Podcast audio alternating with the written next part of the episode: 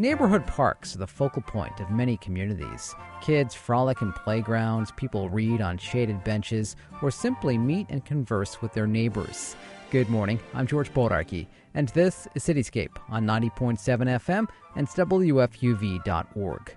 As part of WFUV's Strike a Chord campaign, this morning we're focusing our attention on neighborhood parks, including the people who help keep them vibrant. People like Lucy Aponte of the Bronx. I'm the arts and cultural programmer for the Friends of Soundview Park. What does this park mean to you? Oh, this park is a haven for the community. It's a place where uh, everyone can connect with nature and to present arts and cultural um, activities, events, recreation for the community, uh, a place to get away from the sounds of the city and just be with the birds chirping like they are right now and just under the sky and the trees. It's just beautiful. We are standing this morning along the Bronx River. This park, in addition to being called Soundview Park, is also called the gateway to the Bronx River, right? Yes, it is. It's the gateway to the Bronx River, and um, it's the Bronx River is right in front of me and behind you, and um, you can see the trees on the other side also, and the water just looks so beautiful. When did you start to become actively involved with this park? Well, when I first moved to Soundview Park, and uh, I took a tour of the neighborhood, and I saw the park, and remembered it from my childhood that we used to come by here. My father used to go fishing at the waterfront, and for the past 10 years, I have been trying to get things done here because when I first saw it 10 years ago, it was not being used. It was looked neglected and um, really completely unused. Um, but I took a tour. I came inside and walked through it and thought, oh my God, what could be what the things that could happen here? You know, theatrical performances, dance, puppet shows, uh, art. You know, have artists come here, poets and writers, and um, this is, you know, the, the, the dream come true at this point. What would you say have been among your biggest challenges in working with this park over the years? The biggest challenges have been, um, you know, in the in first getting the cleanup done. Right now, it's trying to get uh, volunteers to. Uh, we have gotten quite a few volunteers, wonderful, uh, um, over 300 volunteers we've had um, since last year. But we're looking for more volunteers to come in and join the uh, Friends of Soundview Park. Bring your skills, your talents, bring what you know and you're passionate about, be passionate about it, bring it here. And let's, you know, put our heads together and and let's uh, you know, plan. And because every, you know, everybody has different ideas, and you know that's you know, puts a whole lot of things inside the soup and makes it better. When I was seeking out a volunteer to talk to for this show, they said, You have to talk to Lucia Aponte. You just have to oh. talk to Lucia Aponte. Why do you think that's the case?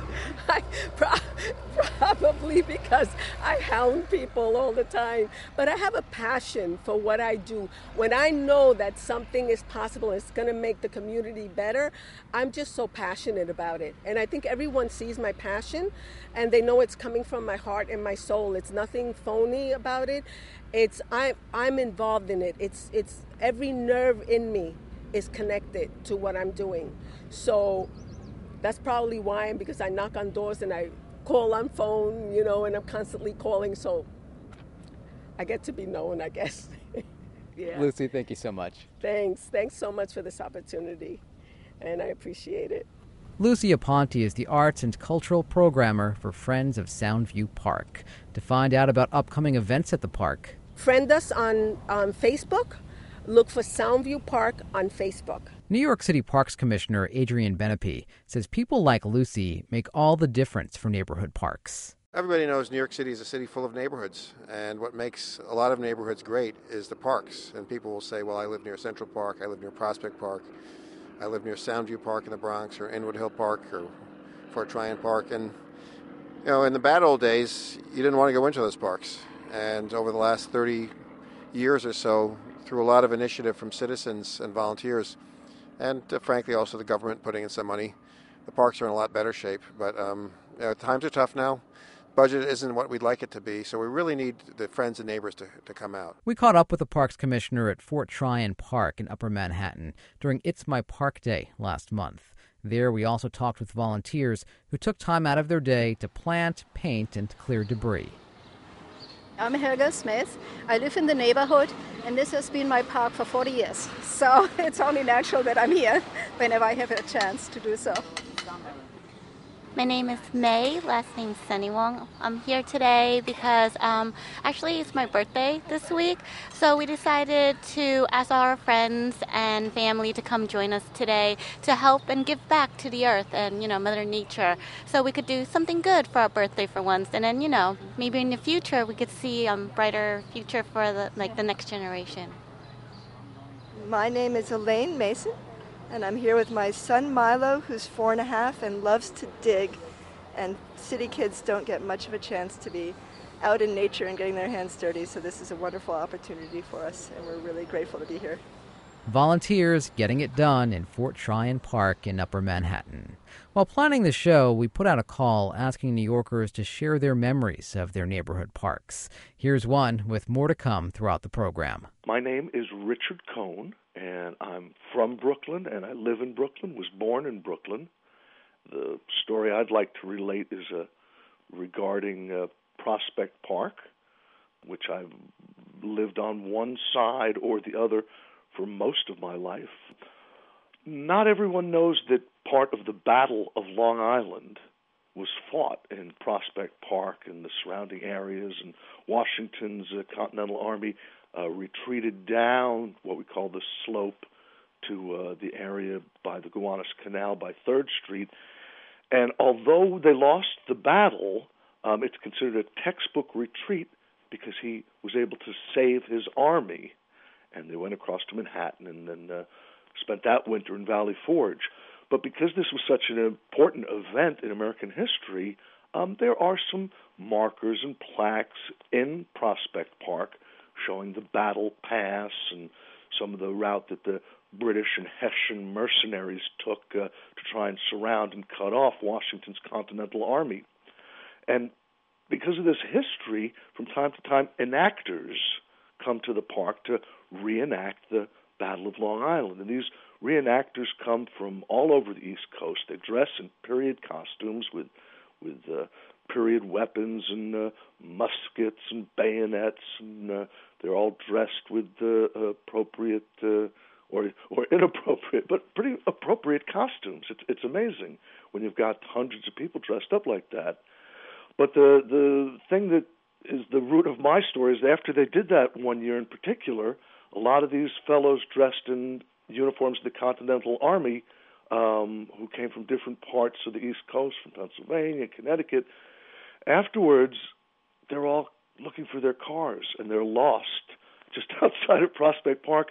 And there's all these people in Revolutionary War military garb looking up the streets and down the streets, can't find their cars. So it's just sort of a, a surreal experience that particular year when they reenacted the Battle of Long Island in Prospect Park.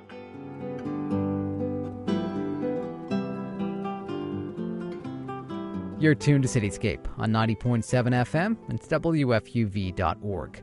Good morning once again. I'm George Bodarky.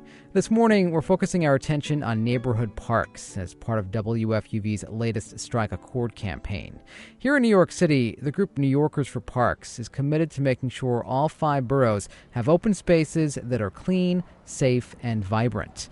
I recently chatted with the organization's executive director, Holly Leicht, at a park in Manhattan when we were deciding on a place to meet, you said, please meet me at Stuyvesant Square Park on Manhattan's Lower East Side. It's one of my favorites. Why is this one of your favorite parks? I used to live uh, on 19th and 2nd, so about a block and a half away, and this was my local park where I would come and sit, read the paper on Sunday mornings, and just spent a lot of time here. Now I live in Murray Hill, and I don't have a local park, and it's really hitting home how much I miss having a park that's, you know, just a stone's throw away that sort of becomes your backyard. How important are parks like this? Obviously, a park like this is very important to you. I think parks are absolutely essential, particularly in urban settings where most people don't have access to open space, backyards, or sort of suburban settings. And so, you know, particularly for kids growing up in the city, their local park becomes their backyard where they go to play, they learn to ride their bikes, they hang out.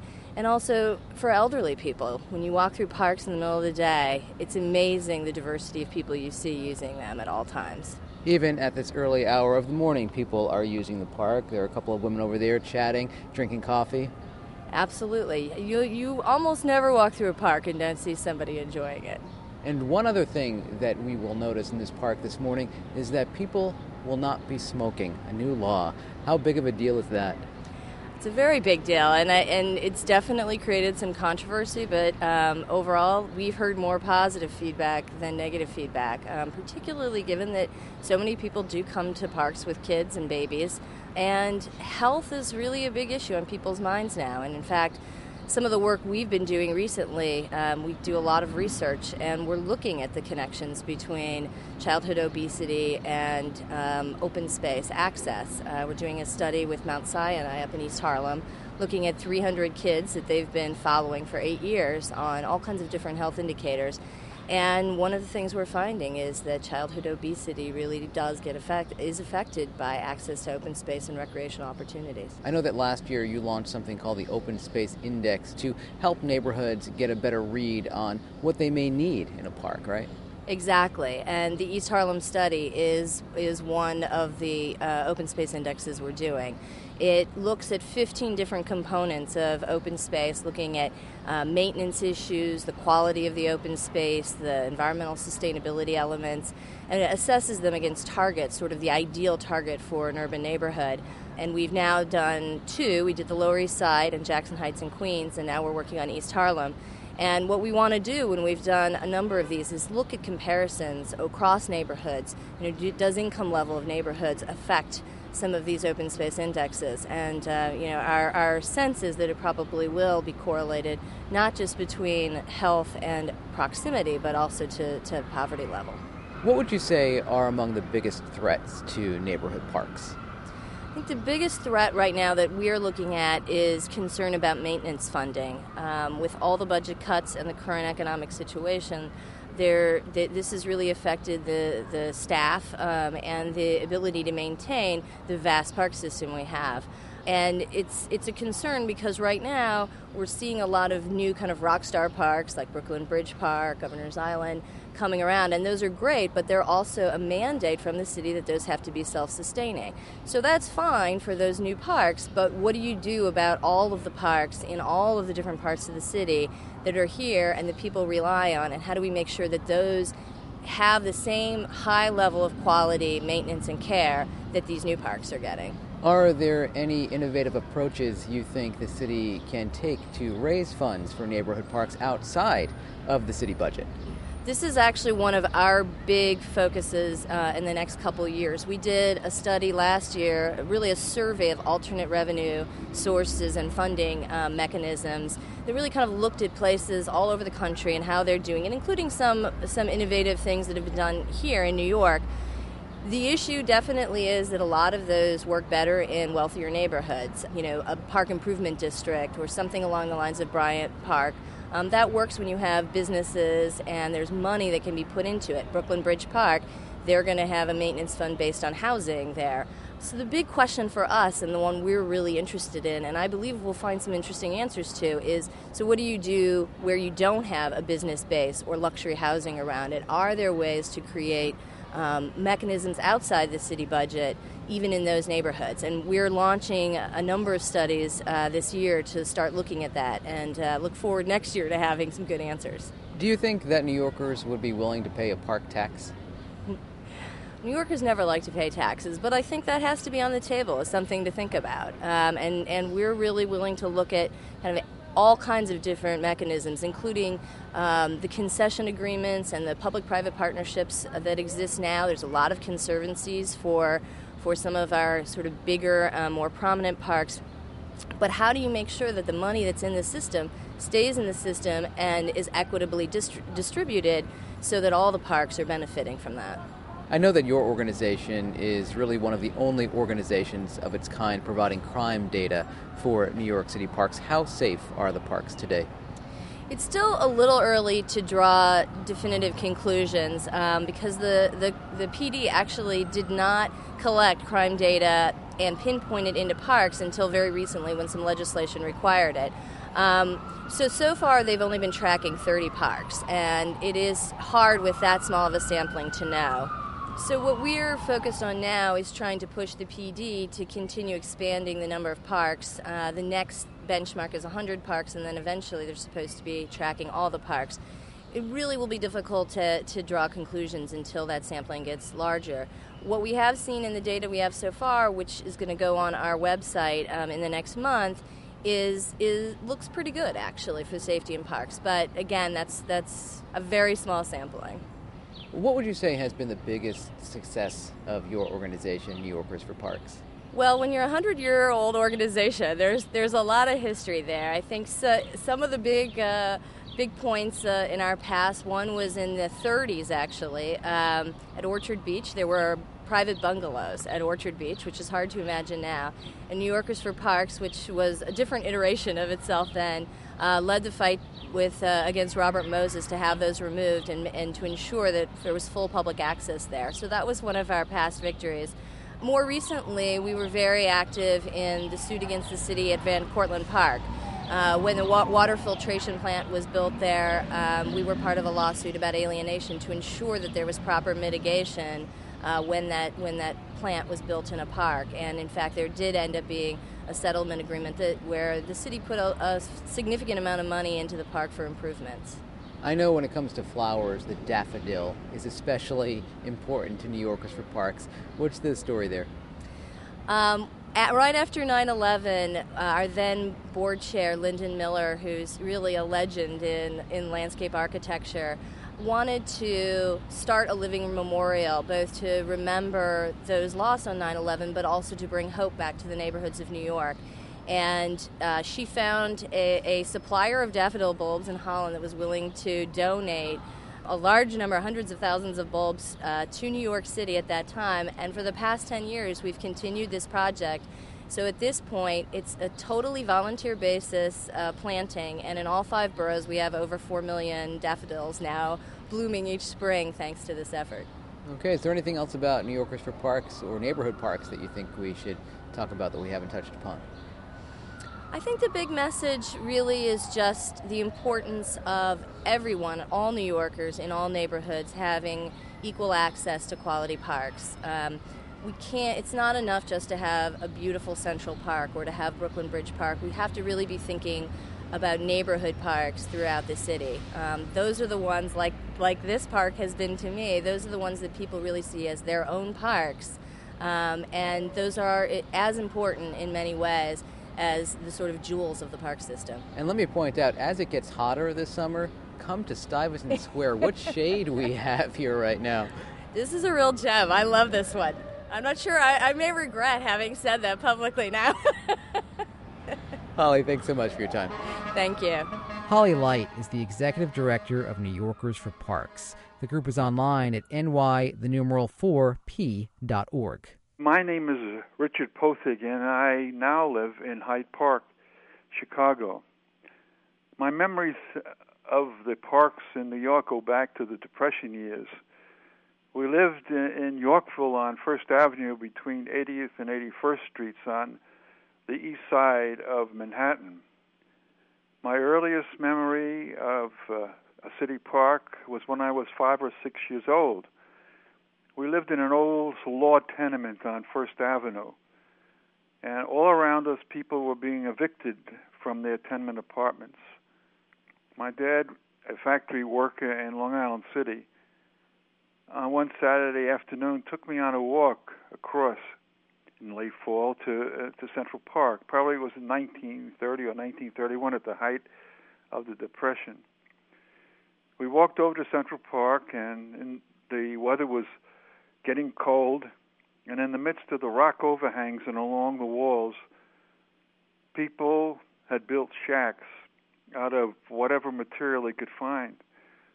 They were called Hoovervilles at that time. Some of them had made little fires over which they were cooking food and keeping themselves warm. It's a memory I've carried with me my entire life. It, it has shaped my views even into my professional life, even since those years. New York is a city of immigrants, and some groups want to make sure neighborhood parks are reflective of that diversity. Reporter Sarah Reynolds tells us more. Fanny Montealegre loves her park. Here in the park, Travers Park is uh, the community, the Jackson Heights. In Alegre's neighborhood of Jackson Heights, Queens, Travers Park is basically the only park around. It's one square block with a giant basketball court, a handball wall, and a couple of playgrounds with monkey bars and slides. Alegre immigrated to Jackson Heights from Colombia in 1998 and has always brought her grandkids to play in this park. But recently, she's become even more involved, and not just with the park, but with her community. In 2007, Partnership for Parks, a hybrid organization run by the City Parks Department and the nonprofit City Parks Foundation, teamed up with the New York Immigration Coalition to bring immigrants and parks together. They call it the Immigrants and Parks Collaborative. The collaborative's intent is to ensure that the city's open spaces are democratic, relevant, and representative of what the neighborhood wants and needs. The collaborative worked with parks in eight communities around the city to help them reach out to immigrants in their neighborhoods. In Jackson Heights, Queens Community House, a social service organization, began to work with the Friends of Travers Park, a seasoned, all volunteer park advocacy group, to connect with the neighborhood's diverse immigrant population. We kind of know mutually that we can call on each other for support for different community activities or needs, you know, within the community. So that, that basis is there. That's Anna Diaguardi. She's the director of community organizing and community development at Queens Community House. She says it's not only helped the Friends of Travers Park connect with the rest of their neighborhood, it's also helped the immigrant community become more engaged. Take Fanny Montealegre. She says it's made her feel like the park is hers too. Not only that, she's meeting neighbors she's never met in the 10 years she's lived there. Me siento ya como un miembro más de la comunidad. He conocido más sobre el, and she's been able to meet different kinds of people. Personas de diferentes culturas como Hindu, China. Alegre says she feels good about being involved because her grandson can share with other kids from other cultures, and this can help him in the future. Now, the Friends of Travers Park hold some of their meetings in Bengali and Spanish, as well as English. And in the last few years, the collaboration between the two community groups has resulted in neighborhood recycling campaigns, book exchanges in the park, closing the neighboring street to traffic for a couple of months in the summer, as well as the Green Agenda, a neighborhood wide initiative to make their community more environmentally sustainable. Both groups are thrilled and say they've been able to increase and diversify civic engagement in their neighborhood. The New York Immigration Coalition says that Travers Park has also become a source of empowerment for immigrants in the community as a result of this collaborative work. Some use the park as a political campaign to rally around, some use it for cultural programming, and many find it useful for kids' daycare. Anna Diaguardi of Queens Community House says the Immigrants and Parks Collaborative has helped build bridges within Jackson Heights by rallying around something everybody needs but doesn't always have in New York City open space.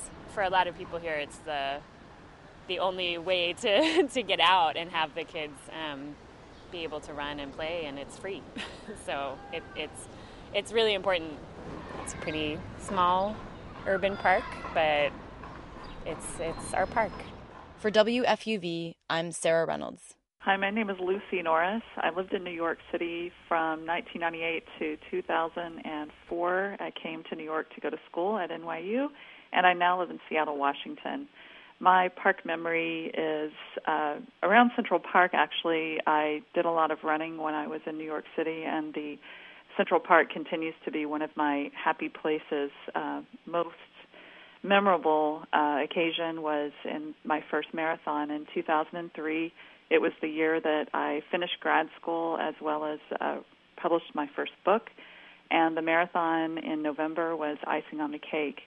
As I entered uh, Engineers Gate, which many runners call Runner's Gate, uh, after running the majority of the, the 26 miles, entering back into the park, uh, I saw my partner Jason, his two coworkers, and my friend who and previous year had inspired me to run and, and train for my first marathon. And that uh, place every time I go back to New York for a visit or for business or to visit friends. I go to that place and sit and, and people watch and look at runners and even run the park when I can. And it uh, provides a lot of uh, pride in my life, and being in that park is is just continues to be a very happy place for me. For a lot of people, parks and fitness go hand in hand.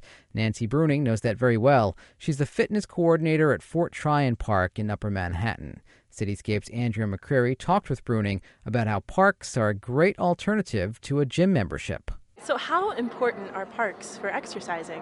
Parks are unbelievably important for exercising. As you probably know, we have this huge issue with people not exercising enough of all ages, children and adults.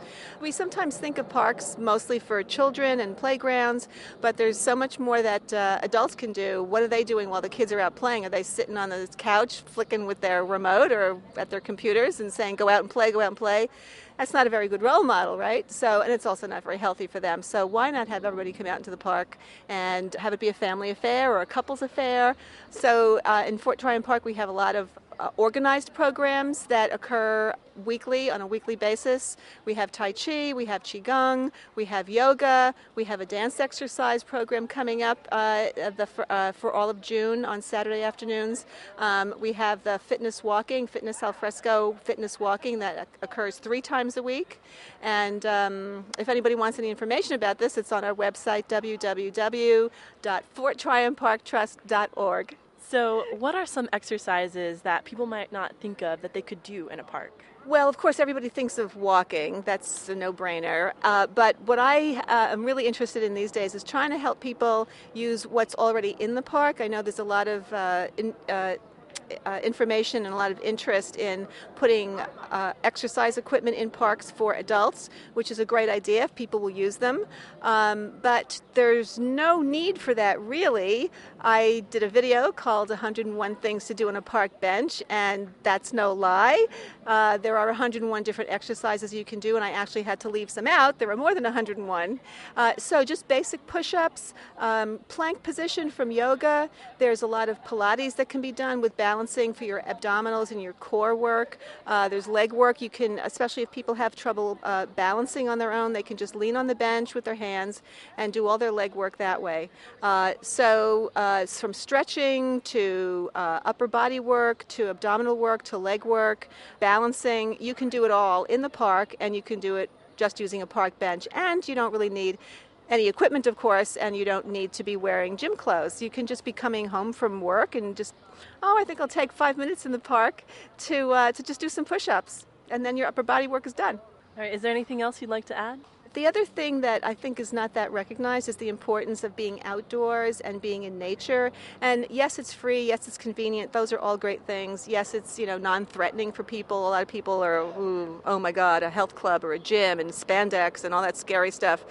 But um, going to the park really isn't that scary but it's also got some extra health benefits. I'm actually a public health professional, so I've studied the benefits of being in nature and being in uh, a reasonable amount of sunlight.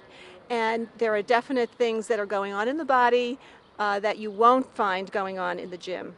Like what? Well, it's been proven, for instance, that um, if you exercise outdoors, that your blood pressure drops even lower than if you're exercising in a gym. They've done studies in England that have proved that.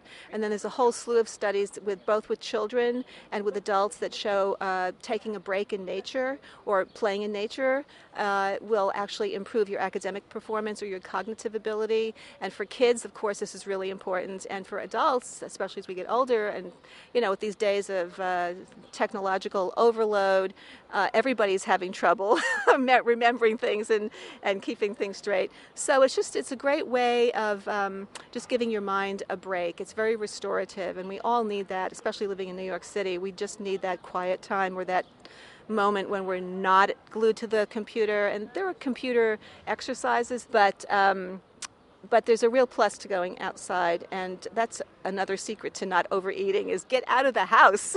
all right. Well, thank you so much.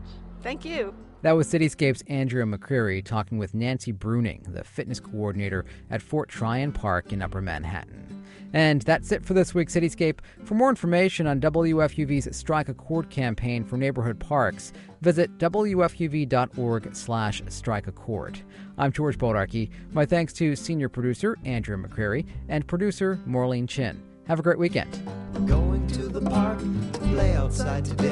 If you come to the park, this is what we'll play. We'll play on the slide, we'll play on the swing.